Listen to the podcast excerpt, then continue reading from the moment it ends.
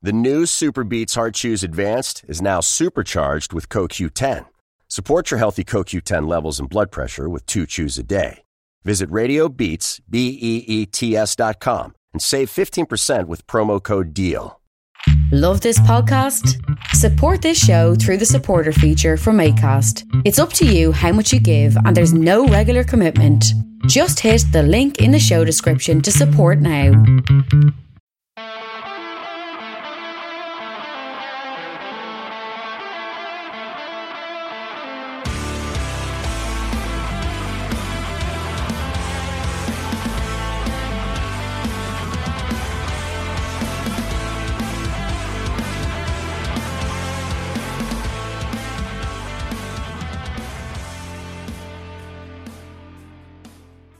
Good, boys and girls? Welcome to the Two Footed Podcast. Today is Friday, the 24th of September. We're brought to you by EPLindex.com and our presenting sponsor, Liberty Shield. Liberty Shield is a VPN provider. A virtual privacy network will allow you to go online, change your location, and access anything you happen to be geo blocked from, while also keeping your data safe, which is the most important thing in these day and ages. LibertyShield.com. Use the code EPL VPN. You get 20% off at checkout. There is a free 48 hour trial. You can try before you buy. If you don't like it, just cancel. LibertyShield.com, folks. It's the place to be. You can also check out some really good blogs there as well while you're at it. We're also brought to you by Home of Hopcroft, a giftware and homeware company located in Scotland but shipping worldwide. Check out homeofhopcroft.co.uk. And lastly, do check out the EPL Index and Anfield Index shops, which you will find on Etsy. Right, folks. It is Friday, which means I'm joined by the one and the only Mr. Guy Drinkle. How are you, sir? I'm good. I'm good. How are you? I'm outstanding, Guy. Outstanding. Um, things are going well in my world. Good, good. We have 10 games, and I think genuinely this is a really good lineup of games this weekend. We've got two of the, the three favourites for the title. We've got Leeds West Ham, which I think will be a belter. We've got the North London Derby, which for me, regardless of where these two teams are, is always a glamour tie, and I always look forward to a North London Derby. So I am excited for this weekend, and we have on Monday night. First of all, Monday night football, great. But Palace versus Brighton, which is another really good rivalry, one of the overlooked rivalries in the Premier League. So I am excited for this round of games. Yeah, it certainly it certainly looks great on paper, and I mean, the first game of the weekend is probably the biggest. The Chelsea Man City. Um, Thomas Tuchel. Can he? Is it four? Would this be four wins in a row for Pep Guardiola if he gets it? it it's plenty of stories, and as you say, these are probably the two favourites with Liverpool for the title. Yes. Tuchel has beaten Pep three times in a row, once in the league, once in an FA Cup semi final, and then obviously in the Champions League final as well. He has had Pep's number to an extent. Now, a lot of that Champions League final was down to Pep kind of overthinking things and getting a little bit too creative with his lineup, deciding not to play a holding midfielder was just suicidal on the night. Going into this game, City have had a little bit of an uneven start. They obviously lost to Spurs. They walloped Arsenal, walloped Norwich, got past Leicester, weren't brilliant on the day, and then were dreadful against Southampton. They're going to be without Mendy, obviously. Stones and Laporte both out. Rodri is a doubt. Zinchenko is a doubt. And Gundogan is a doubt. So whatever way you look at that, they're missing their first choice left back because it would be one of Mendy or Zinchenko. They're missing their first choice holding midfielder in Rodri. Their first choice centre back has been Laporte this season next to Diaz. Obviously, last season it was Stones next to Diaz. So you're missing two your three main centre backs. I mean, Gundogan was their best player last season and arguably the best player in the league and he's going to miss out likely in, in all likelihood as well. Or if he is back, he won't be 100% fit. So some concerns for City early on. Chelsea, Pulisic is out. You don't imagine he would have started anyway because Tuchel seems to prefer Havertz and Mount behind Lukaku, even though it doesn't really work all that well. And then he prefers Werner as sort of his first option off the bench. Edward Mendy is out. He has the the hip injury. So Kepa will play in goal, which last season you would have had big concerns about. But this season he's actually playing well to his credit. He is showing that he is a really good goalkeeper. It, it seems to be a psychological thing. And if, if Tuchel can, if Thomas Tuchel can rehabilitate Kepa and turn him back into the goalkeeper he was at Bilbao, Chelsea will probably give him another extension because he will have saved them massive amounts of money because they spent 70 plus million on Kepa. It's been a pretty much a disaster ever since he refused to come off in that cup final, I believe, against City. And um, if they can turn him around and get him back to being good enough to be first choice, they'll have him and Mendy competing. That'll be a strong position. So you'd have to give the advantage to Chelsea in terms of who's available and who's not. Psychologically, they'll have the advantage of having beaten City three times. They're at home. It's that early kickoff, and City have obviously travelled down from Manchester or will travel down from Manchester today. So I am going to go home win. I'm going to go 2 1 to Chelsea. That Chelsea backline is so impressive to me. I think City will find it very, very difficult to break them down. Jack Grealish has not played well for City since joining. He had a couple of half decent games, uh, one good game, and two absolute stinkers. So I, I'll go 2 1 to Chelsea. I know it's really early in the season, but that would be six points behind Chelsea for City, and they have to play Liverpool next weekend. Yes, and Liverpool play obviously Brentford this weekend. Chelsea play Brentford next weekend. If City were to lose both, and remember they have PSG in the Champions League in midweek, Ooh. so it's not like they have an easy game in the Champions League if they lose both, you would assume Liverpool and Chelsea will both beat Brentford. They'll be tough games, but you would assume they'd both beat Brentford. City would then find themselves nine points behind this early in the season. Now, the plus is it's early in the season. The negative is it's very hard to see where Liverpool or Chelsea will drop those nine points. They'll drop points here and there, but City will have to capitalize each and every time and City will have literally no room for error moving forward. We could see over the next two weekends what we all believe is a three horse race City, Chelsea, Liverpool turn into a two horse race of Chelsea and Liverpool and the defending league champions be on the outside looking in. Now, if there's any team capable of stringing together 10 or 12 wins in a row, it is Manchester City. But whether they have the the legs to do it, the mindset to do it this season, we'll wait and see. Yeah, and as you said, whilst we were doing the actual preview, they have a lot of injuries, so once they get players back, you'd assume they'd improve as well. Um, mm. Moving on to the next game, which is also at half twelve, but not on TV. I'm, I believe there's like a concert or something on in Manchester, and for policing reasons, they had to move it to uh, to earlier or something like that. Um, but Manchester United v Villa. Um, Man United a bit of a mixed start to the season. A couple of bad draws. Obviously, the Young Boys lost, but that that's not the Premier League. Um, and Villa, Villa kind of seem to be very up and down, even game to game. Like within mm. games they're terrible, within games they're good. I last last weekend they obviously battered Everton, but it didn't really spark until Leon Bailey came uh, came on, and I think he's injured, isn't he? Yeah, he is indeed. Yeah, Villa, another team that have had the, the uneven start to the season. They lost on the first day to Watford. That was a, a big surprise result. They had been expected to win that. They did beat Newcastle at home, as they should.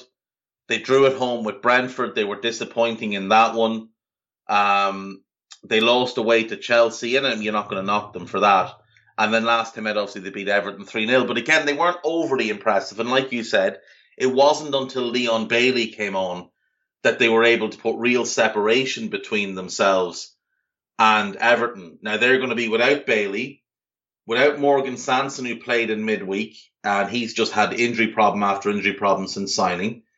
Uh, Tuanzebe, who's been playing in the middle of the back three, he can't play because obviously he, yeah, he's owned by United. Uh, Matt Targett's a doubt. Keinan Davis and Trezeguet are both ruled out. And John McGinn should be back. Now, just this this concerned me, and this this really bugs me with head injuries in football. This is Dean Smith on John McGinn. You are guided by the player. He didn't express concussion symptoms as soon as he'd done it, just a whack on the head. There was another one later on that he certainly did. It bugs me when I hear managers say you're guided by the player. You should never put the player's well being in the player's own hands. You have a duty of care to these players. You should be putting the guide, the, the, the decision making in the hands of doctors, of your medical staff, of which you have plenty not in the hands of a player, because a player always wants to play. And we see it across any kind of contact sport, be it football, be it rugby, be it American football. We continually hear of players playing on with concussion. We had a there was a big one in the Super Bowl a couple of years ago when Edelman clearly had a concussion and played on. There's been multiple occasions in the Premier League. Uh, we remember Hugo Lloris getting knocked out, knocked clean unconscious at Everton by Romelu Lukaku. That'll tell you how long ago it is. And this debate has been going on ever since. Knocked clean unconscious. They had to use smelling salts to wake him up. And when they woke him up, he said he was fine and wanted to play on. And he was awful for the rest of the season. So putting it in the taking guidance from the player is nonsense. And Dean Smith, someone needs to have a word with him. I would have concerns over how many injuries Villa have. United will have no Rashford, no Cavani, and no Traore. I don't think any of them are in the starting 11 at the moment anyway, because Ollie's playing Pogba off the left, so that's Rashford out. Sancho or Greenwood plays on the right, so that's Diallo out. And then obviously Cristiano through the middle, so Cavani would be on the bench. And they also have Martial, so Cavani could be third choice in that regard. So you would favour United at home. They'll want a, you know, a, bounce back after the disappointing result midweek in the Carabao Cup. I'm going to go 2 0 United. I think Cristiano will score, and maybe this will be his first goal for United that's not of a goalkeeping error. Uh, it, he might even hmm. get a second non-tap in, which would be nice. But yeah, I'm going to go 2 0 United.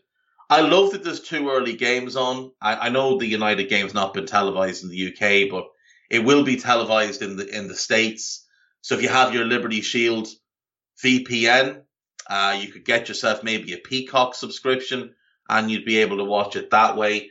Or obviously there are other ways and means. I'm going to have both on on the different screens. I'm going to be really looking forward to uh, to the 12:30 kickoffs on Saturday. Yeah, it should be interesting. I mean, quickly on Villa, uh, they seem to be bringing in a, a few youngsters. I know you you liked um, Chuck were can't say Chukwuemeka. That's yeah, the one. Um, really good. But also Jacob Ramsey, he seems to be becoming a first team player now. Yes, and he's very very talented. But his younger brother Aaron not the one at Juventus earning ridiculous money. Aaron Ramsey, that's a name to keep an eye on over the next 12 months or so. Super talented young midfielder, more potential than his brother by all accounts. Villa's academy is tremendous. And it's not just the players that they're able to bring through from 8, 9, 10. They do a really good job at snapping up players at 15, 16 as well. And I believe he's out on loan this year, but we saw last year what Louie Barry was capable mm. of when he played against Liverpool in the in the league. He was obviously at West Brom's academy, went to Barca, couldn't settle. Villa snapped him up as, as soon as they got the opportunity to. Uh, he's out on loan at Ipswich this season. Um, he's so far played four games for them, but I really like him. I think he's very, very talented. Uh, they were linked with Morgan Rogers as well who was also at West Brom at the same time as um, as Barry. Now he he ended up at City and he's been loaned to Lincoln last year and Bournemouth this year. I know Villa have keen interest on him. Um, he's from the Midlands and it's believed he would like a move home. So he could be one for Villa to keep an eye on this summer. But he's super talented as well. They just do a really good job at snapping up young players and at developing them. It's something they've put a lot of focus on, and it will bear fruit. Like you can see the long term vision for Villa is to have a lot of their own players coming through. We saw Cameron Archer score in midweek.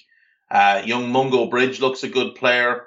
Um, and like I said, the Ramsey brothers and Chukwuemeka and Chukwuemeka's older brother Caleb, they picked him up in the summer 19, brought him in from, from Northampton. Don't know if he's got the potential to be a first team player. I haven't seen him. It may just be that they brought him in to keep his brother happy because there've been a lot of rumours that the big clubs were starting to sniff around. Um, and it may just be a move to try and get him to commit to the club long term. Mm-hmm. But we'll wait and we'll see. All, all you can say is that Villa are doing a really good job at all levels right now. Uh, obviously, pressure on Smith to take the first team forward. But when you see some of the young names like Crescenzi's been on the bench a few times, or uh, Cresceni, I think is his surname actually, uh, Philogene-Bidace, really good players, really, really good young players coming through at Villa, and they can be really excited about their future.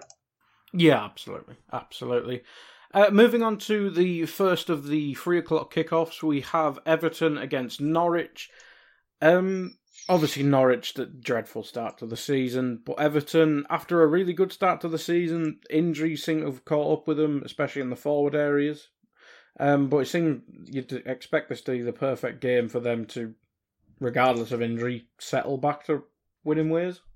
Yeah, this is a game Everton should win. There's not really an excuse for them here. I know that they have injuries at the minute that are causing them problems. Richarlison is out. Pickford is out. And uh, normally you wouldn't mind Pickford being out, but when the replacement is Asmir Begovic, um, that is a big concern. Seamus Coleman is out. Gbamin is, is still an issue. Digne is a doubt. Andre Gomes is a doubt. Fabian Delph is out and Calvert Lewin is out. So it is a concern for Everton at the moment. Like you said, they did start the, the season really, really well, and I think everybody was pretty impressed with them through the first four games, but then they got beaten by Villa last weekend, went out of the League Cup in midweek against QPR, which I think is a big disappointment considering they need silverware. That's what they need. Now they've beaten Southampton and Burnley at home, both by three goals to one. I think they should get a similar enough result here. Norwich have had a horrible start, five defeats. This is a tough game. I don't expect them to get anything. And looking at, you know, they, they Rashica is a doubt, Cantwell is out for personal reasons, Sam Byram is out, Zimmermann's out. Placheta's out. I mean, Rashica would be a starter. Cantwell would be as well. You'd worry if there's not if there's enough creativity in the team without those two. So I, am going to go three one to Everton. Even without Calvert Lewin, I still think Demarai Gray has goals. Townsend has gotten goals this season. Rondon is a, a major handful. I, I, think they'll find ways to score. I think I'll go Everton 3 1. Yeah, I think Doucouré as well. He, he he seems to be really suiting playing under Rafa as well. Yes, absolutely. That freedom to go box to box, mm. and the knowledge that Allan will sit in midfield and pick up all loose balls, break up opposition attacks. It has given Doucouré a bit of freedom. Yeah, absolutely. Uh, a quick word on Norwich. I mean, obviously a couple injuries there, but they look they were terrible defensively against Liverpool in the League Cup, mm. but they seem to attack all right. And I, I, know they didn't score, but they did have a couple chances. Um, the young Greek lad, obviously they'll probably start Pukki in this one. Um, like, how long does it go on before you just say they're already down? Because if they can't beat Everton with that many injuries, who can they beat? And they obviously that's, lost that's the thing. as well. That's exactly yeah. The, the loss to Watford last weekend was a really tough one to take because you looked at it and you thought, okay, the start of the season is difficult for them. They've got Liverpool, United, Leicester, Arsenal away, and even though Arsenal aren't the Arsenal that we're you know accustomed to over the years, it's still Arsenal, it's still away. So you thought those are four really tough games. If they can get one point, you'd call it doing well. You don't expect them to get anything against Liverpool, City, or Leicester. That Arsenal game was maybe the opportunity for a point, but you wouldn't have been surprised at a defeat. But Watford at home is a game they had to win. Watford came up with them. Watford came up behind them. They were the best team in the championship last season, not Watford. And you were looking at that as that's where the season can start. They have to look at this as a 34 game season with a four game preseason run in to get themselves up to speed. And when that Watford game comes, you hit the ground running. And unfortunately, they just completely folded and were very, very disappointing in the game. Ismaila Sarr tore them apart with his mm-hmm. pace. I think Demarai Gray can do similar. I really yeah. do. And Demarai Gray is a better finisher, I think, than Ismaila Sarr. So it is concerning. And I said this when I did the good, the bad, and the ugly the other day.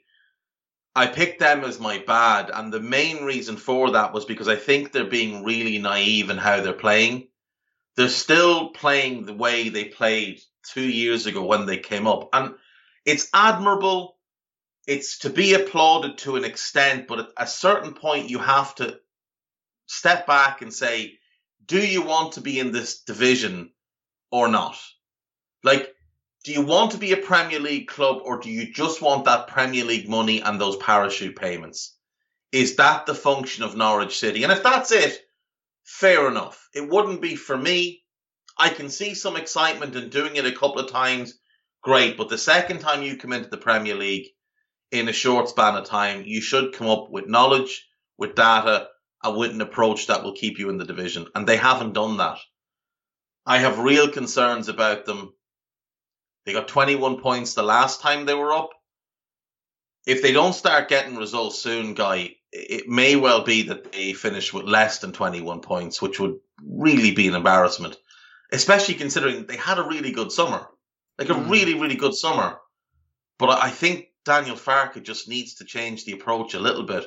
We saw him go back three in the cup at the week uh, in midweek, and maybe if you played Kabak instead of Hanley, that would work because then you'd have three good defenders in the team. You bring back in Krul. Gunn clearly still has some some shakiness to him. You've got an okay holding midfielder. I'd bring in Norman in that role go four across the middle. You get Aarons pushed up high on the right, Giannoulis on the left, Billy Gilmour and Lees-Melou, quality players. But I think you want to go Gilmour and probably Cantwell, ideally, as the two in the middle. And then Rashica plus one. Now it's Teemu Pukki at the moment, and obviously he scored against Watford. Um, and he's not like he's had a bad start. He scored against Norwich as well from the penalty. He scored their only two goals this season. But maybe you go Rashica and Sargent as your two. They know each other quite well. Maybe that's your two that'll work, and you, you kind of bank on Rashica to be the goal scorer in the team, while Sargent be your secondary goal scorer, and do a lot of the hard work, run the channels, hold the ball up, bring others in, get Cantwell pushing from midfield. Maybe that's your approach if you get your first 11 back in, maybe that, that 3 1 4 2 can work for them. But it's it's a concern at the moment. I, I, I do. I don't remember. Did I? I think I picked them to stay up, but now I, I don't think so. I, I I think they're going to go down. If I am honest, you said Brentford to go down, so I guess you just. I did. I had two. I think. yeah, I had Watford bottom. I'd be readdressing that one. Uh, Southampton, I, I still think they're in trouble. I had Brentford. I think I'll be readdressing that one. Then I had Palace in 17th. They've looked pretty decent so far. And I had Norwich in 16th. I think I will very quickly be readdressing hmm. that. Welcome uh, to twenty. Welcome to twenty of Norwich. yeah, yeah. Basically, yeah. I, I, might, I might have to redo those in a few weeks.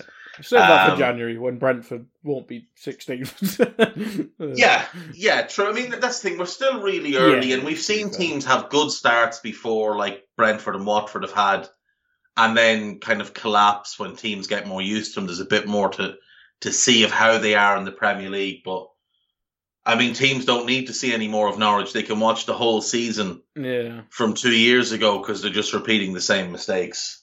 It is weird because you see someone like Graham Potter. I know Graham Potter is probably more talented than Farke, but he he's defensively solid first, then the excitement comes. So people should really take a note of his book, I suppose. But we'll yeah. move on before we get into a Steve Bruce situation. Um, Leeds West Ham, one of the games you picked out. Fortunately, mm. unfortunately for me, I'd have to find a stream. Uh, yeah, I think Leeds. Uh, you'll obviously go through the injuries in a sec, but I'm pretty sure Bamford's out, which is obviously their only goal scorer. Yes. Um, and West Ham, obviously, big win midweek. Yeah, big, big win, big confidence booster, especially after losing in the league in, in such a disappointing way with the Noble penalty miss. Um, Big concerns for Leeds in this one. Llorente is out, Koch is out, Struijk is out, and Luke Ayling is a doubt, which almost oh, certainly means Calvin Phillips at centre back next to Liam Cooper, which isn't ideal from a defensive point of view and also massively weakens you in midfield. So you're missing your best centre back in Llorente. You're now taking your best midfielder out of position in Phillips to fill that void. You're not going to have Bamford up front.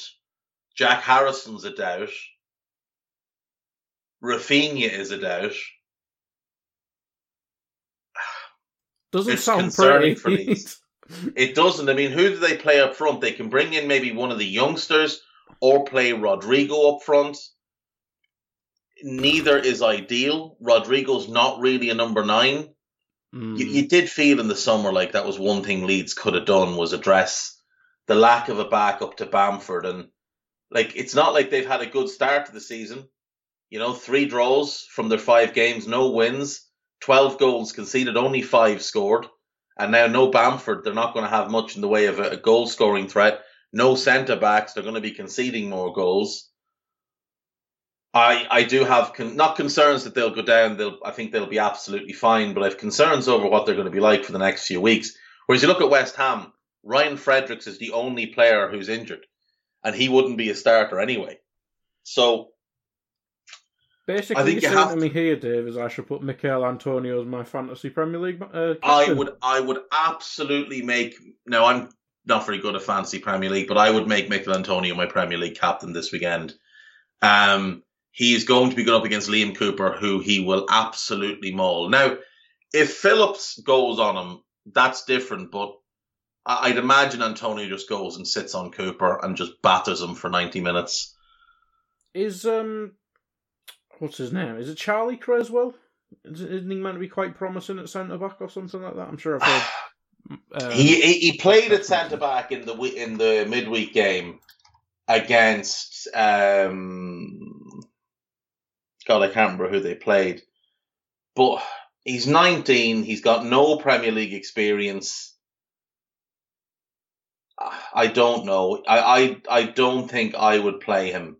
Not against Antonio though. okay, not against Antonio. That's a that's a very clear way to ruin a young player's confidence. But Bielsa might have no choice, and maybe Cresswell at centre back and Phillips in midfield is better than Phillips at centre back and whoever they can find to play in midfield. The thing is, because Robin Koch is the backup midfielder as well, and so does Pascal Struijk.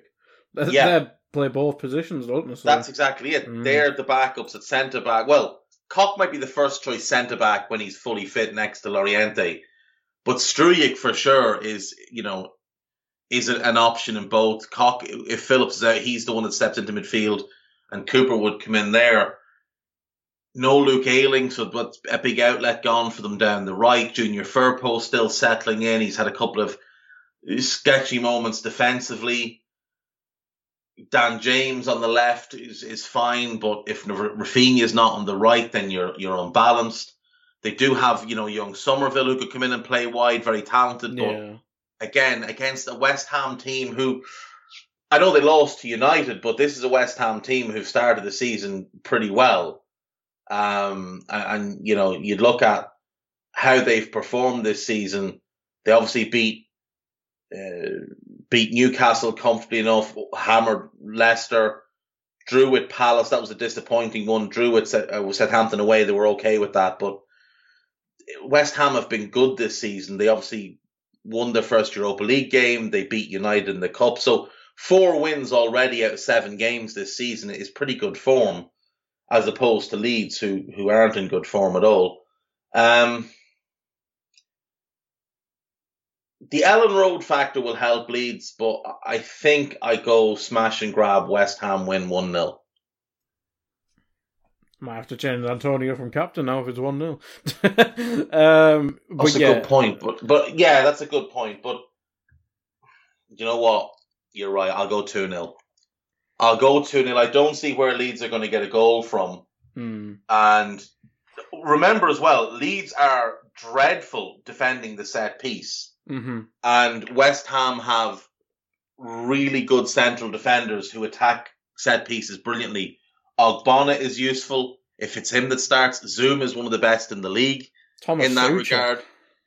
Such, Soucek's a monster. Rice is good in the air. If it's Dawson who starts, he's good in the air. If it's Diop who starts, he's good in the air.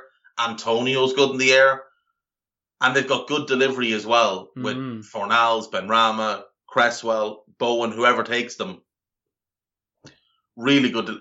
I'll go 2 0. I'll go 2 0 to, uh, to West Ham. Yeah, uh, probably the most interesting thing will be see how the hell Le- Leeds line up with all these problems, but we'll see. Bielsa's Yeah. probably the one to do it. Um, but we'll move on to the next one. Uh, Leicester against Burnley. Brendan v Dicey. Um, a mixed start from both. Uh, Burnley won in, in the well, I say mixed. Burnley start's been horrendous, but they won- they won in midweek, didn't they? Um, surely they have to start using the new signing. I mean, Cornet or Cornet, however you pronounce his name. Um, I'm not sure if Connor Roberts is fit yet, but it looks to me whenever I watch them in the league, they just need a new injection of something in the team. Yeah, yeah, for sure. They they need something to shake things up a little bit. Uh, Burnley will have Josh Brownhill's a doubt. Wayne Hennessy's out. Connor Roberts is out. He's got a bit of a thigh issue. Uh, Dale Stephens and Kevin Long are both out. Leicester's injuries have all kind of cleared up at once. The only players still out are James Justin, who's working his way back from the torn ACL, and they're hoping he'll be back in late October, early November and Wesley Fofana, who who won't be back until the new year. So they'll have the rest back.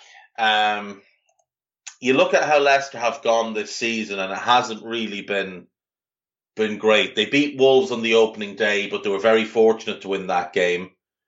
They got hammered by West Ham. They beat Norwich, but again were very fortunate. They lost to City. They drew with Napoli in the Europa League. They lost to Brighton and then they beat uh, Millwall 2 0 in the League Cup in the week. You would expect them at home to beat this Burnley side, given especially how bad Burnley have started the season. Only the one point. D- disappointing defeats against Brighton and against Everton, where they went ahead and then just, you know, conceded and then conceded again really quickly. They lost to Arsenal last time out. A little bit unfortunate to lose that game. Odegaard scored a worldie and they had a couple of good chances of their own, just couldn't take them. But away to Leicester will be tough. Leicester being close enough to full strength, Mm-hmm. I think you back Leicester to win this game. Leicester need to start getting some results as well because there is going to be pressure on Brendan to get top four this year. Given how much they spent in the summer, given they didn't do what they normally do, which is sell one of their main players to kind of fund everything else. Their wage bill is exceptionally high compared to their turnover. I think he's under big pressure to get top four this year. And they're already four, sorry, they're already six points off the pace. And now, admittedly, that is Brighton and fourth who won't stay there. But you'd look at Liverpool, Chelsea, don't look like dropping many points. United are on 13 as well.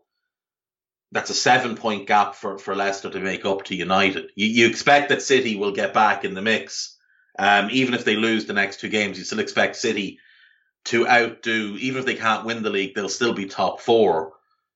So the window's closing for Leicester. It may already be closed, and I think Rodgers needs to start getting wins under his belt because three defeats in the league already is disappointing.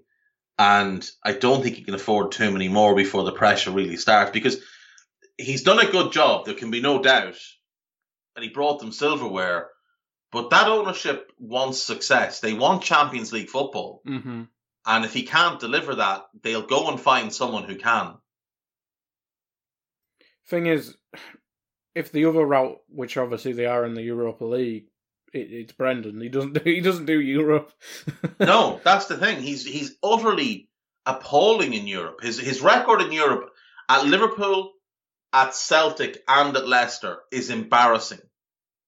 Absolutely embarrassing. So, you know, you you'd look at that and you think that's not a route for them. They're not going to win that competition, and they're, I would say, unlikely to get uh, fourth in the Premier League this season. And when you look at the talent at the disposal, it just it does make you scratch your head a little bit because you, you just kind of think, right, I don't think he'd go there. I could be wrong. Maybe he would. But what if Conte got that job? What if Conte walked in there tomorrow? So he would go Kasper and goal. Now, assuming everybody's fit, which obviously Brendan hasn't had yet, but say Conte takes over in three months Justin is back, Fofana's back. You've got Kasper in goal, James Justin, Wes Fofana, and Söyüncü as a back three, with Jonny Evans as kind of the, the fourth option who can play across all three positions. That's that's a really promising back line. You go Pereira and Castagne as your wing backs. He'll want, and then you've still got young Luke Thomas, who can play left wing back, Ryan Bertrand, and James Justin can play right wing back if you need it, as can Caskey. So loads of options there. Across the midfield, he'll go Ndidi, Tielemans, Maddison. And you've still got Boubakary Soumaré to come in. So you've got four really good options there. And then Harvey Barnes and Vardy up front with Daka and um, Iheanacho. Iheanacho as the as the depth option. So again, really good up front. That's a really really strong team that Conte would get top four with. Maybe not this season because he'd probably be too far behind if it was the case that he was taking over. But you'd wonder with Brendan, is he too worried about the aesthetics of it? Like Brendan loves to play attacking football, and that's fine. But maybe there's times where he needs to be a little bit more pragmatic. To be fair Brendan, when before Justin's injury, especially, he was playing free at the back a lot. So maybe he that was, was the they, plan. He was, but he's never really been able to find the balance between being mm. solid at the back and good going forward.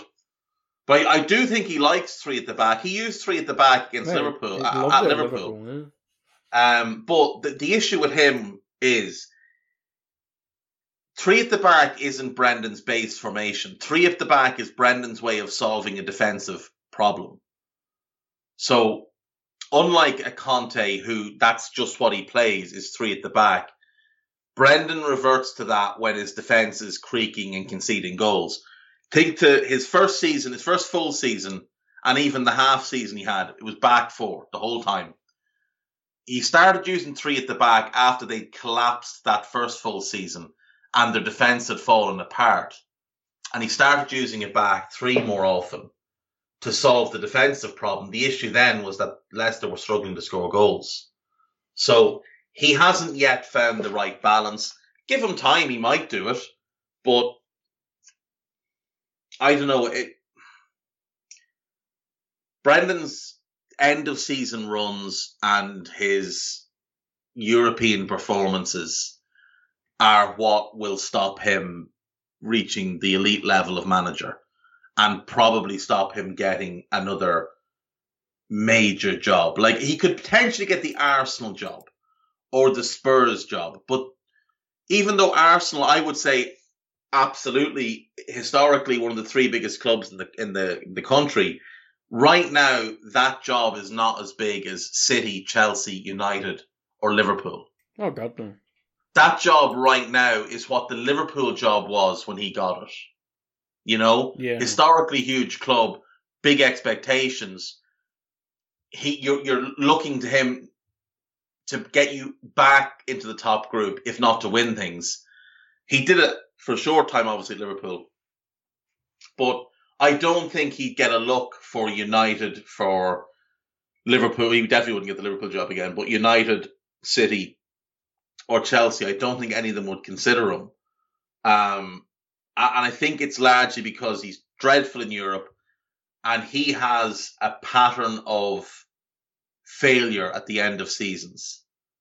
Twice with Leicester, Liverpool 13 14, and that season with Swansea, where they should have come up automatically, fluffed it at the end of the year and ended up coming up to the playoffs and credit to them. He the getting players- top four with us as well, didn't he? When we was it Van Gaal who battered us at Old Trafford, was Yes. it? And then it kind of curtailed the rest of it.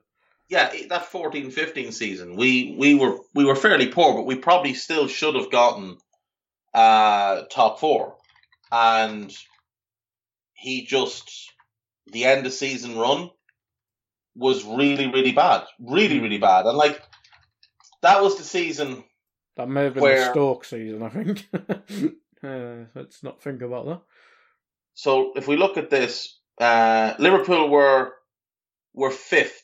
Uh, they finished sixth, but they were fifth with six games left, and the six games were West Brom, Hull, QPR, Chelsea. Admittedly, a tough one, um, because they won the league. I think that year, didn't they? Oh no, did Leicester win the league that year? Leicester won the league that year. Yeah. It was Mourinho's Um, yeah, yeah. uh, Crystal Palace and Stoke. So of those six games, Liverpool should have won five of them comfortably. Instead, they lost three, drew two, and only beat QPR at home two one. Um, with a, a late, late Gerrard goal, if you remember. So they ended up finishing sixth, whereas going into those last six games, they were in a really strong position to get top four and United looked really shaky at the time under Van Gaal. They didn't seem to have the belief that they'd be able to to do it, but you know, Liverpool Liverpool failed to failed to get the job done. I shouldn't have brought that up. I want to move on now. Yeah, move I'm on, depressed now. quickly. Right. Uh, so- I'll go. yeah. I'll go three one to Leicester City in this game, and we will take a break at that one. That is five. So we'll take a break, and we will be back with the other five. See you in a minute.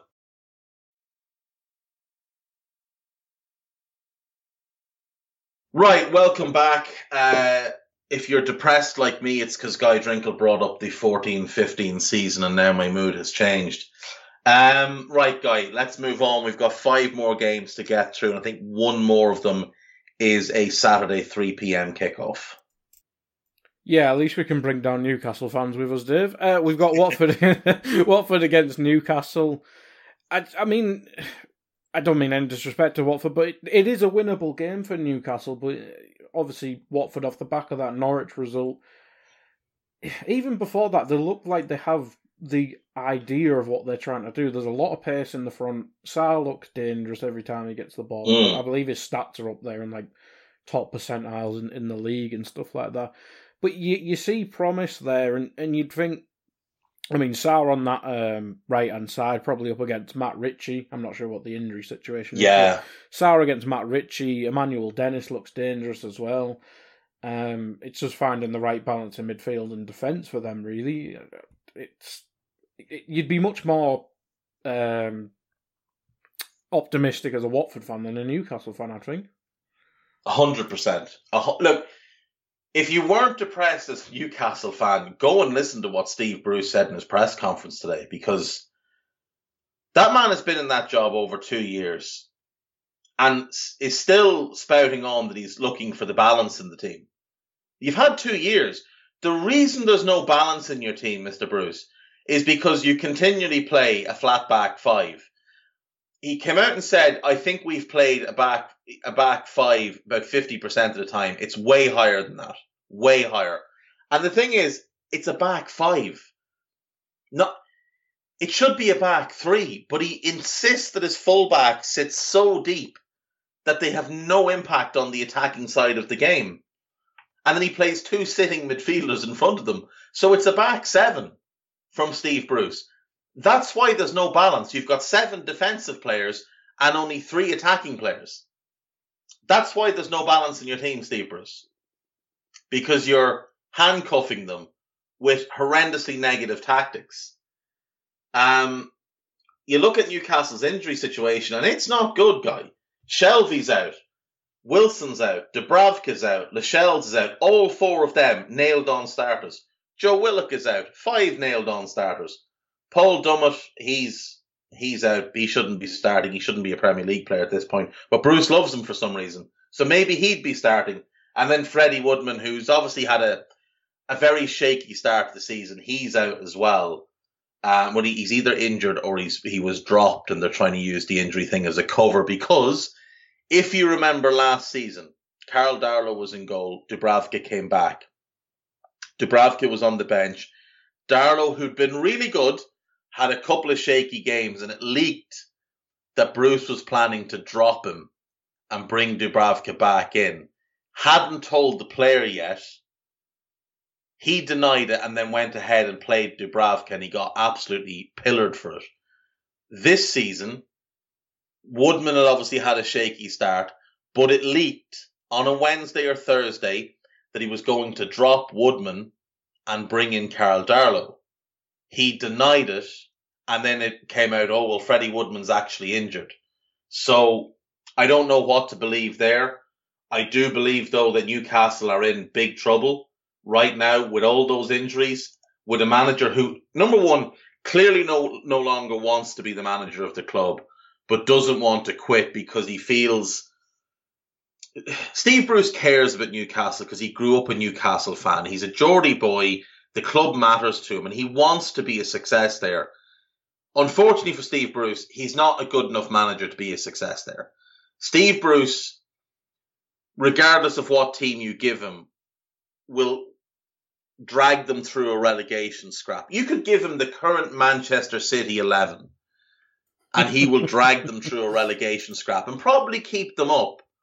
But heroically. That's not what yeah, a heroic last day escape or one of those where they float around at 17th and 18th for like most of the season and then win 3 or 4 at the end of the season, finish 12th and applaud themselves as they walk off that's just what he is, the manager. And Newcastle should be more. I've been through the squad a dozen times.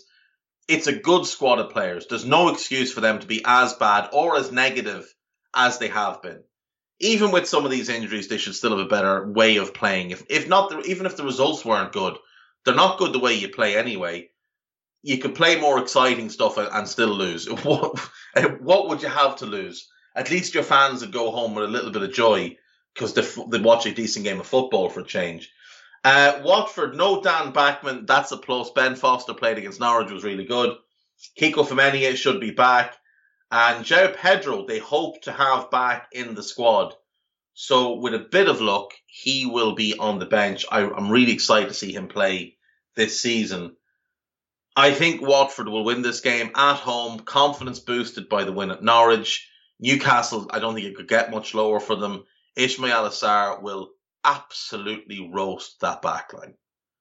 Like Matt Ritchie, uh, I wouldn't be surprised if Matt Ritchie finds his way into being sent off because I don't know how else he's going to deal with Sarr other than to try and kick him into the stand. So I'm going to go 2 0 home win to the the Hornets. Are they the Hornets? Is that Watford's nickname? Yeah. Or have I made that up? It it is. is the Hornets, isn't Yeah. it? Yeah. That's all right. Do you know what's always confused me about Watford though, right? Is that their nickname is the Hornets, but their logo is like a moose or something. So if if anyone can explain to me why their logo is a moose, or maybe it's a deer, but it looks like a moose to me. Um I, I'd be really, really. Is it hornets because of the horns on the thing? Is that is it that rather than the actual, you know, bee or wasp type angle? I don't If, if know. anyone knows the answer to why Watford are called the Hornets and why their logo is a moose, I would love to know. Uh, answers on a postcard or to at Guy Drinkle on Twitter uh, or EPL Index on Twitter or in the Anfield Index Discord, uh, wherever you are. Just, I want to know why. Wat- Watford's nickname is the Hornets. The nickname was chosen by the club supporters because they play in black and yellow. A ho- uh, and then it explains what a hornet is. Thanks for that, Google. so Right, the- so it is because of the wasp-type creature. Their but their Ah. badge used to be a, a, a hornet as well. But why is it a moose? I don't know. It makes no sense. Right, so we now know why they're called the Hornets. But if someone So- can explain why that badge is what it is, So it changed And- to a moose in '78, but before that it was a hornet. Right? But we don't know why it changed to a moose. I can Google this, but we'll probably I'll do it in the background. Google that in the background and let me know as I ramble about the next game. Uh, right, I'll, I'm going two 0 Watford anyway. So what have we got next? Yeah, next game is the late kickoff. So if you're in the UK like me, uh, this one's on Sky. Uh, new, uh, newly promoted, newly impressive Brentford um, against Liverpool, who have some question marks in, in midfield. Dave. They do indeed. It's almost like you know when you lose a midfielder who plays every game and don't replace them, it's not a good idea because all your other midfielders are injury prone. Thiago's out, Naby Keita is out, Harvey Elliott obviously out for most of the season. Uh, so they will be relying on Jordan Henderson, James Milner, and Alex Oxlade Chamberlain, all of whom are injury prone, alongside Fabinho and Curtis Jones, who's still finding his way as a footballer and still doesn't always know what those things at the end of his legs are for. Um, concerning for Liverpool. Seven injuries at the moment, though Bobby Firmino is back in training and they'll hope that he'll at least make the bench. Neco Williams is still out. Trent Alexander Arnold is back, as is James Milner. They both had some sort of fluish type carry on. But concerning injuries for the Reds, uh, for Brentford, Shandon Baptiste is uh, is suspended. Rico Henry is a go at left wing back after a minor ankle problem. Mads Sorensen and Josh Dasilva remain on the injured list. So Brentford will be pretty much at full strength. You'd imagine that with Baptiste out, Onyeka comes into the midfield so they don't lose anything there. In fact, they might even get a bit stronger, though Baptiste is a good player. Liverpool should have enough to win this game. With respect to um, with respect to Brentford, they should still win this game. I will go two one to Liverpool. I think I think Brentford will find it hard to cope with Liverpool's pace and wide areas. So I'll go two one to Liverpool. I was going to ask follow up questions about Brentford, but I have the Watford answer. Right, fire ahead. In the words of a Watford fan, if you've ever wondered why the Watford uh, why Watford are called the Hornets yet have a moose on their badge, it's because the animal is actually a hart, a male red deer which is depicted on the Hert- Hert- Hertfordshire coat of arms where Watford is based. Oh, okay. Right. First of all, that's silly. Secondly, it doesn't look anything like a deer. It looks like a moose. Third of all, it's the ugliest badge in the Premier League. Like everything is wrong with it. The shape, the the color pattern, the the moose. No, everything is wrong with that badge. I, I genuinely believe it is the worst badge in the Premier League. Wolves run it very close. In fact, Wolves might be worse. To be fair, if you Google what a hart looks like, H A R T, it looks like a moose. Looks like the English version of a moose. This no, is... no, it doesn't. It looks like a deer. it is a deer, but we What moose is like? uh, Have you s- mooses? Is, is moose eye. no moose is moose m- moose. I they don't look anything like deers. They they look more like cows than deers. Mooses look like trucks. Yes, basically. What a moose is, is it's a building that can kill you uh, and run at 60 kilometers an hour while also jumping like 15 feet in the air or something. They can also Ridiculous. swim, which I figured out on TikTok. Yes, Which is is terrifying. terrifying. Yeah. Absolutely terrifying. I'm looking at a picture of a moose next to a Hyundai SUV type of thing, and the hump on his back, where his neck meets his body, is higher than the roof rack on this Hyundai. That is, it's a Hyundai Santa Fe. So anyone who drives a Hyundai Santa Fe, have a look at how big your car is. A moose's back is higher from the ground than the roof rack on your car. That is terrifying. I'm glad And they're not in the UK. Yes, because even like, even though I'm not in the UK, that would just be too close. Because, like you said, It- they can swim, and it's a short hop over the the channel, so or the Irish Sea. So no, we don't want any of them over here anyway. But looking at club badges, this is completely off course. I, I like Arsenal's. It's not as nice as the original one. I do like Villa's. Brighton's I wouldn't be overly keen on. Uh, I like the tradition of Burnley's. Chelsea's is pretty cool. Palace, I think, have the best one in the league. Uh, Everton's old one was much better than the new one, which looks like a gnome's cottage. Fulham's is awful. Uh, actually, uh, Leeds' is awful. Their original one was much better. I like Leicester's. I like Liverpool's. I like City's. I like United's. I like Newcastle's. Newcastle's is up there, I think, with, with Palace as one of the best. Um, Southampton's is a bit weird, and it looks looks like a really cheap thing that you'd put in place as a placeholder. I like the Spurs one; it's classic. Um, West Brom. Oh no, West Brom. I think this is last year's. What am I doing? So let's look for the Norwich emblem. I like the Norwich emblem with the canary sitting on the ball.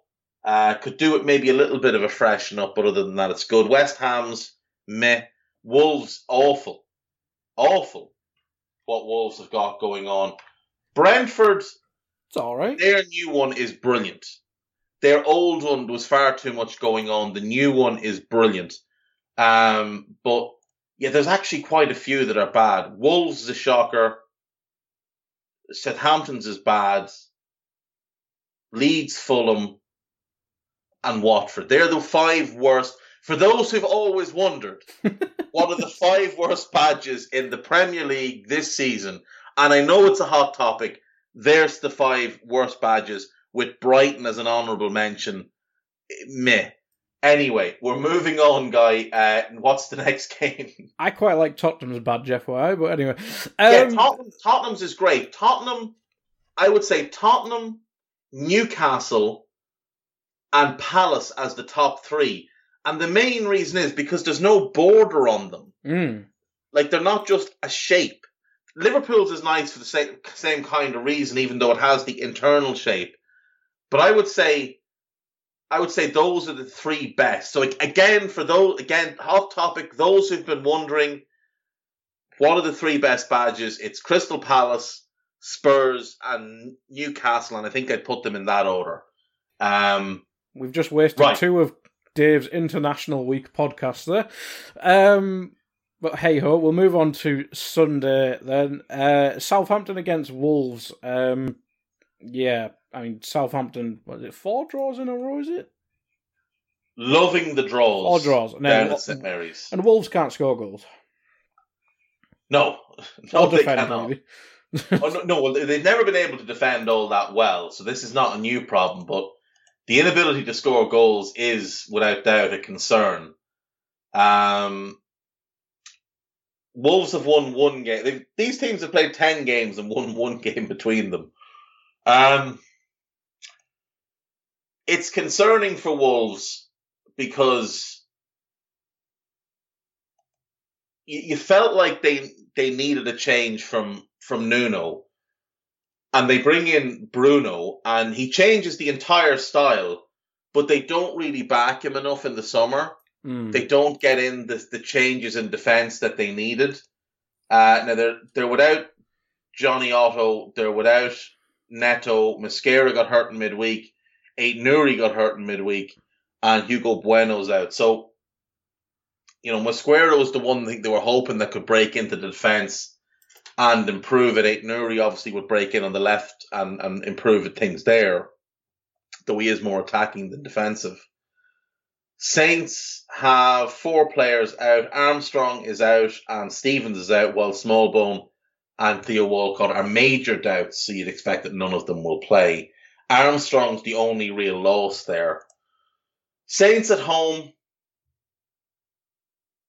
I think you'd give them the advantage here. I think I'll go with a Southampton home win. You know the safe bet to the draw. The safe bet is absolutely the draw. The Wolves have not yet drawn a game this season. Wolves either win or lose all the time, and they, they lose all the time. Um, Wolves' inability to score goals concerns me. I think Armstrong and Adams, with their movement and Armstrong's pace, will cause Wolves problems. We've seen Wolves, how committed they are to attacking is leaving them a little bit exposed at the back. And when you've got guys like Conor Coady who aren't particularly good defenders, that's problematic. I'll go 1 0 Southampton. Yeah, I think that could be anything. Literally, week to week, we'll be wondering if Wolves will click. That's probably what we're going to talk about every Friday. Yeah. Um, next up, then we've got probably the biggest one on uh, historically, at least, as we, as you mentioned in the uh, start, Arsenal against Spurs. Uh, I mean, a few weeks ago, this preview would have been a lot different, seeing as Arsenal were bottom and Spurs were top, but mm. seemingly now meeting in the middle. Um, what can we take away from Arsenal's improvement? Because it's two wins you would have expected them to get. I mean, we I think we mentioned Burnley was a good litmus test, but it's still Arsenal, and you'd still expect them to beat Burnley, and they did pass that litmus test. They did. They did. Defensively, they held up. Ramsdale had to, you know, make a couple of good saves but they dealt well with the physicality of Burnley. I thought Tomiyasu had a great game at right back. Really, really impressed. Uh, that back four looks to be gelling quite quickly. Tomiyasu, White, Gabriel, and Tierney. Now, it's an expensive back line. It's the better part, I think, of 120 million in defence, so it would want to, to gel. And when you add the goalkeeper at 30 million or near enough to it, you're talking 150 million for that defence. So it would want to, to gel quickly and work out for them. I liked the idea of the 4-1-4-1 with Thomas Partey as the, the lone kind of midfielder, similar to what Kalvin Phillips does at Leeds. It means they can get Pepe, Odegaard, Smith Rowe, and Saka all on the pitch together. And again, even with the two academy graduates, you're talking another 150 million in midfield between Partey, Odegaard, and Pepe. So like, this is not some, you know, ragamuffin thrown together island of misfit toys. This is a team that's been very expensive to assemble. You've got Aubameyang up front. He was was he 60 million, something close to that. So yeah. they've spent a lot of money on this team. And I, I know I know Pepe and Aubameyang came in before Arteta got there, as did Tierney, I believe. Yeah, Tierney came in before him. But the rest is all him. So he has to deliver with this group. There's a lot of money been put into backing him. You would expect them to beat Norwich at home. We expected them to. I think I had it for the draw at, at Burnley, but you know, you're not surprised by an Arsenal win because they're Arsenal mm-hmm. and it's Burnley. This is the first real test. Now, like you said, they started the season badly and were bottom after three games against good teams. They've beaten bad teams, the bottom two, teams they should beat, teams that have one point between them from 10 games. Spurs, look, the Chelsea game, throw it out. You expected them to lose to Chelsea and they played well in the first half. The Palace game was the concern. They were really, really poor. Even before the red card, they were getting outplayed. And the reason Tanganga had to do what he did in, in the first yellow card, when he kind of just ran into Zaha, was because they were getting torn apart. Zaha mm. was ha- having his way with them. That's a bit of a concern. But you look at the first three games, they beat City, they looked, I thought, on the day very, very impressive. They beat Wolves less impressive, but still got the win away from home. And they beat Watford and didn't look impressive at all. Um, so they, they have progressively gotten worse as the season's gone on. but at the same time, let's just quickly go through their injuries. They're going to be missing Bergwijn, who wouldn't start, Sessegnon, who wouldn't start, and Lucas Moura, who might start. Um, I think one of the fast lads would start because they do. When I watch them, I, I think they do miss something on the right hand side. That bit of pace to run in behind. Yeah. yeah. because it gives them balance. Because we know that Kane will drop out, pick mm-hmm. the ball up, and he likes that hooked ball in over kind of behind the centre back or over the centre back in behind the full back. So yeah, one of Bergwijn or Moura would start, but they still have Bryan Gil who could play there. Uh, they've got Sun back, Kane is back, all the midfielders are playing. Ndombele's look really good since coming into the team. Yeah. His form's been hit and miss. Clearly very talented. Struggles a little bit when the game is played at a high high tempo. He likes to be in control of the tempo of the game. I think it should be him or Alli, really. You'd say so. Yeah. I mean, I, I would look at it that way that maybe you want to get in more of a defensive kind of box to box player because you've got Ndombele as a as an attacking box to box player. Mm-hmm. If you could get a defensive box to box player in, then Højbjerg as kind of the sitter, Alli is the more advanced one. The thing is, Nuno wants to play either a back three or four two three one, and he doesn't really have the players to do it. He doesn't have a central midfield pairing that works in four two three one because Ndombele is brilliant, but he's not he's not a double pivot player in the Premier League. He doesn't have that defensive capability, and he wants to always be progressing and aggressive getting forward.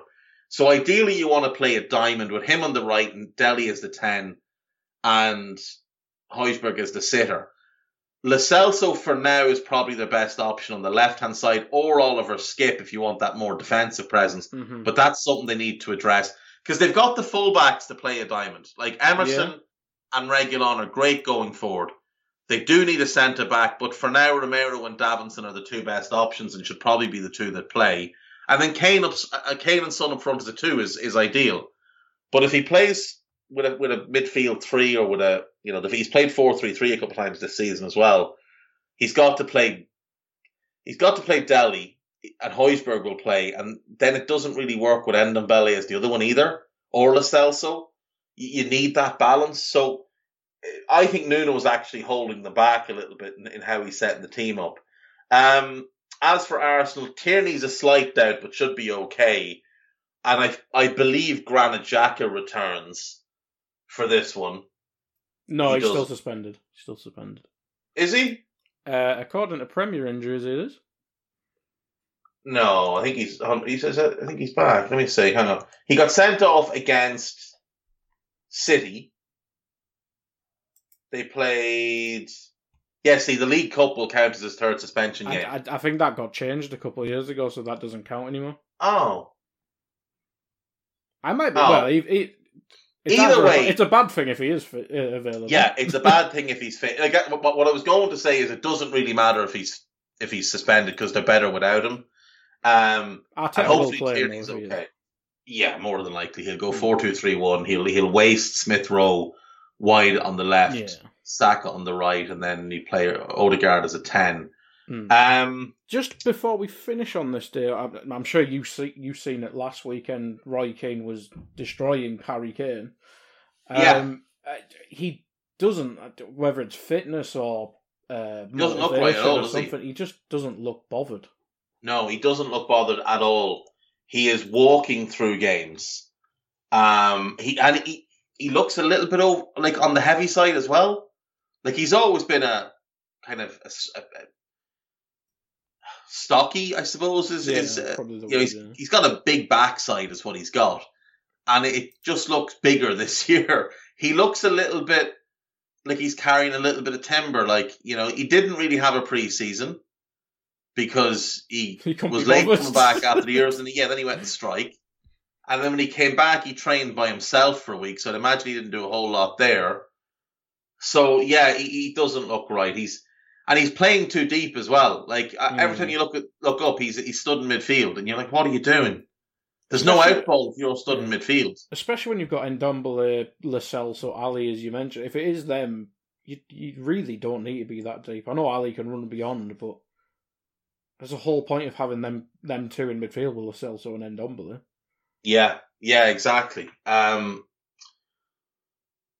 I don't know what the situation like with Kane. He clearly didn't. He clearly wanted to leave. That's that's a fact. He wanted to leave, and he tried to force the move, and he was very unprofessional in his actions. And he's been a little bit unprofessional in how he's performed this season because, as I say, he doesn't look like a guy who's who's fit. He doesn't look like a guy who's mm.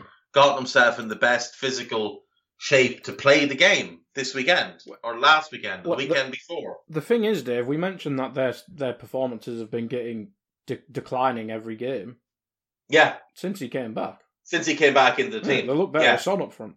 They did. They look better with Son. Now there is the the thing as well. Kane has traditionally started seasons poorly. So for a number of years, Kane had no goals in August and only a few mm. goals in September, and it was always in October then that he kind of, you know, found his groove, found his rhythm, and started. So we, will wait and see because obviously he's there till January at, at, the late at the earliest anyway. Um, City might come in with 150 million in January. I doubt it, but they might. Yeah, I, I doubt it, but they might. Um, so we'll we'll wait and see. But it doesn't look good for things right now, and and Roy Keane was exactly spot on with what he said, as he generally tends to be, because whether you like it or not, he's honest, but he knows what he's talking about. And just because he doesn't like your favourite player doesn't mean he doesn't know what he's talking about. In the same way, Graham Souness is actually an excellent pundit, just because he doesn't laud Paul Pogba for playing five yard sideways passes and calls them out for his nonsense, for his lack of work rate, his lack of defensive nous, his lack of effort and his lack of caring about United in general and his lack of performance uh, doesn't mean that Graham Souness doesn't know what he's talking about. Just because Pogba has one good game every four months doesn't negate what Graham Souness is saying. In the same way that Harry Kane going on a on a rush of goals in October won't negate what what Roy Keane has said about him in September. Even though when he does, Kane will Kane will have a burst where he scores like seven goals in five games. And Spurs fans will put up the clip of Kane, or of Keane rather, criticizing him, going, oh, Roy Keane wrong again. No, he's not, because he's talking about now. And right now, Harry Kane is playing really poorly. So, simple as that. I'm going to go 2 2 for the North London Derby. I do think this is going to be a fun game. Yeah, they always are, really. Um, Monday, then, um, what what do we call this derby? There is a name on it. It's, uh, it's a motor, I can't remember what motorway it is. One of the motorways, isn't versus it? Crystal Palace. Name. It is the A23 That's and M23 derby. That's the one. Um, yeah. Yeah, did I know you used to go to? I know it's at um, Selhurst Park, but you, mm. when you were going to Brighton games, did you experience this, or were they too far apart? Um, no, I think I saw one. I'm almost certain I saw them play Palace once. Mm. I went to Selhurst Park a couple of times as well. Right. Okay. Because Croydon's not Too not all that far um, from Brighton. So when Brighton were, you know, away off up the country, sometimes I'd go and see Palace. Um, I'm almost certain I did see them play. Let me just let me just check. Uh, this is great radio. Hmm. Um, I mean, leave this in though. Yeah, yeah. Whilst you're typing, I'll say. I mean, Brighton, uh, form wise, they, they've won all their games bar one, which was the Everton loss, and Palace are 14th at the minute.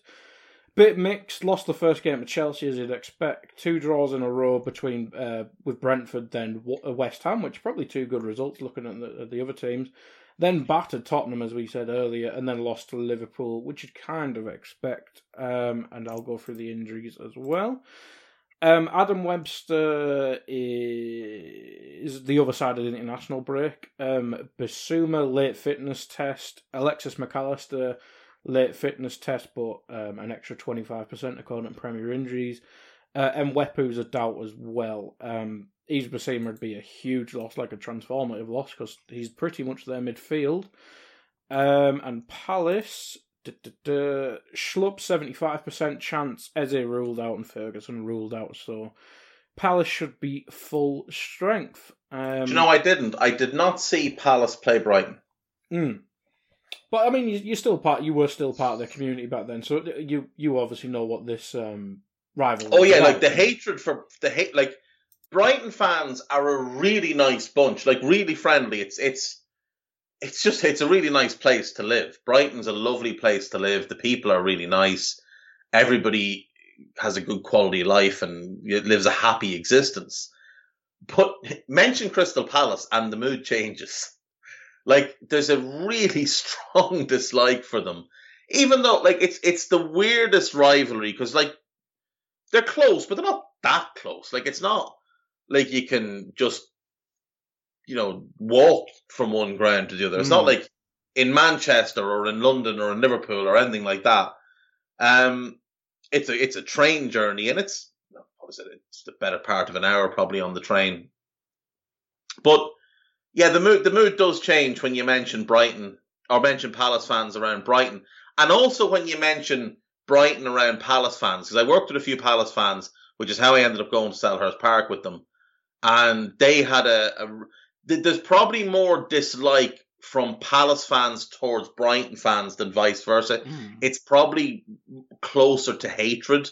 Mm. Um, doesn't it stem from changing a name? Didn't it, the badge. wasn't it the seaside as then they became the seagulls or something? The seagulls, yeah. yeah. Um, or the pigeons as the pigeons as uh, as Palace fans called them. Um, yeah, I, there's a there's a there's more of a working class feel around Croydon and Crystal Palace. Mm than there is around Brighton, which is kind of seen as a little bit of an upper class area and you know a little bit prawn sandwichy and and cap- prawn sandwiches and cappuccinos as opposed to you know a pint of beer, yeah, meat pie and a beer. So so that's kind of where that really strong dislike comes from them, you know, a little bit Tory.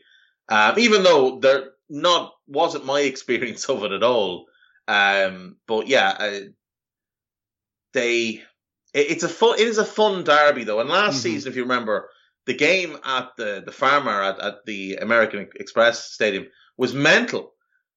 Brighton absolutely battered Palace, like wiped the floor with them, and somehow Palace won the game. Absolutely wiped the floor with them, couldn't take their chances. Um, you've gone through the injuries there, and I think that will depend if, if if Bissouma's fit or not. It's probably the main question. yeah, it? definitely. Bissouma's massive for the midfield, especially with Mwepu yeah. major doubt as well. Because you know, if Bissouma was out, you'd expect him to come in. If both of them are out, Brighton could be in a little bit of trouble in midfield. Moder and Lallana. Yeah, Moder's good. Lallana's washed completely. Um, Palace will be close to full strength. Obviously, Eze's the one who's out there. Um, I'm going to go another draw. I think it's going to be a really good game. This will be the first time Brighton have played Palace where both sides are managed by progressive managers in a long time. Like Brighton, to be fair, that's the same. That's the same for every Premier League. For every club and, and Crystal Palace, yeah, every club in Crystal Palace. So I think this is going to be a fun one. I'm going to go two-two again. I, I think this will be a fun game, and I think without Webster, Brighton don't look nearly as strong defensively. Mm. Obviously, Bissouma is a massive blow in midfield. Eze's a, a huge blow for for uh, Palace, but he, they've known he's going to be out for ages anyway, and he's been out since the end of last season. So it's not like they, you know, they've been playing a certain way this season and then he drops out. Vieira has worked without him thus far, so I will say two two. I think this will be. I think it's going to be a really fun one, and like I said, I think it's going to be a really fun weekend. It starts off the, the two games, the twelve thirty games on Saturday are both good games. Um, Chelsea City, obviously, huge game. United Villa should be a decent game. Villa are a good team. Um, so that'll be a decent when you've got Leeds West Ham as your three o'clock. Brentford Liverpool will be a good game in the late kickoff. Wouldn't be overly keen on the early kickoff game on Sunday, uh, Southampton Wolves. That one could be a bit of a dour affair. But then you've got that North London derby. You've got that game Monday night that I think is going to be really, really good. Um, Palace at home, Selhurst Park is always a, it is an incredible atmosphere. They generate so much noise in that stadium, and because it's an old stadium, like it shakes. So when they're really on song, when that crowd really starts to go, you can feel the stand give a little bit of sway beneath you, and it's it's a really enjoyable experience. So I'll go two two. I think Brighton are the better team, but Palace being at home and Brighton having some key injuries, I think two two in that one, and I think it's a fun weekend with no real excuse for you not to watch five games. City, Chelsea, Leeds, West Ham, Brentford, Liverpool, and then the Sunday game, Arsenal, Tottenham, and the Monday night game. There's no excuse not to watch five games at least this weekend. So get after it, folks. We will leave it there for today. Thank you as always for listening. Thank you for your support. Do tell your friends. Thank you to Mr. Drinkle. Uh, shout out to the Tandon family and the Kaiser family. Uh, we're all with you, folks. And uh, see you next time. Bye bye.